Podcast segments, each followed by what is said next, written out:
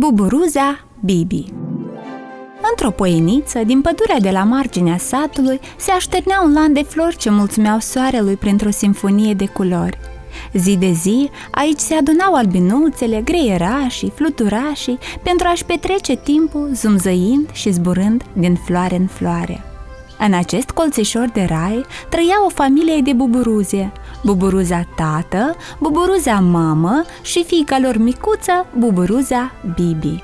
Buburuza Bibi avea doar câteva zile de când se născuse și încă nu învățase să zboare, dar îi plăceau atât de mult florile din poieniță încât se urca încetișor pe una din ele și admira frumusețea din jurul casei lor.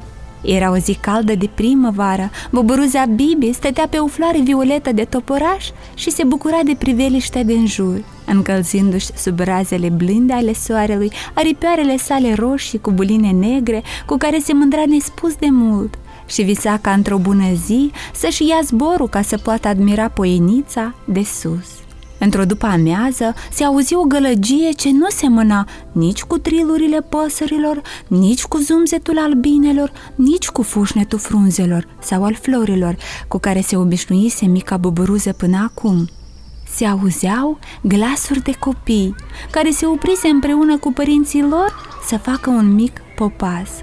Copiii, văzând covorașul de flori multicolore, au început să le strângă în buchețele pentru a-și bucura mămicile – Însă, din păcate, nu i-a atenționat nimeni că aici, în Poieniță, trăiesc familii mult mai mici ca ale lor, printre care și familia buburuzei Bibi, fiecare floare fiind cuibușorul lor în care se adăpostesc.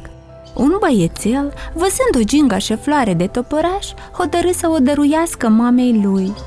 Deodată, Bibi n-a înțeles ce se întâmplă Floarea de topăraș s-a zguduit tare și a fost ridicată brusc în sus.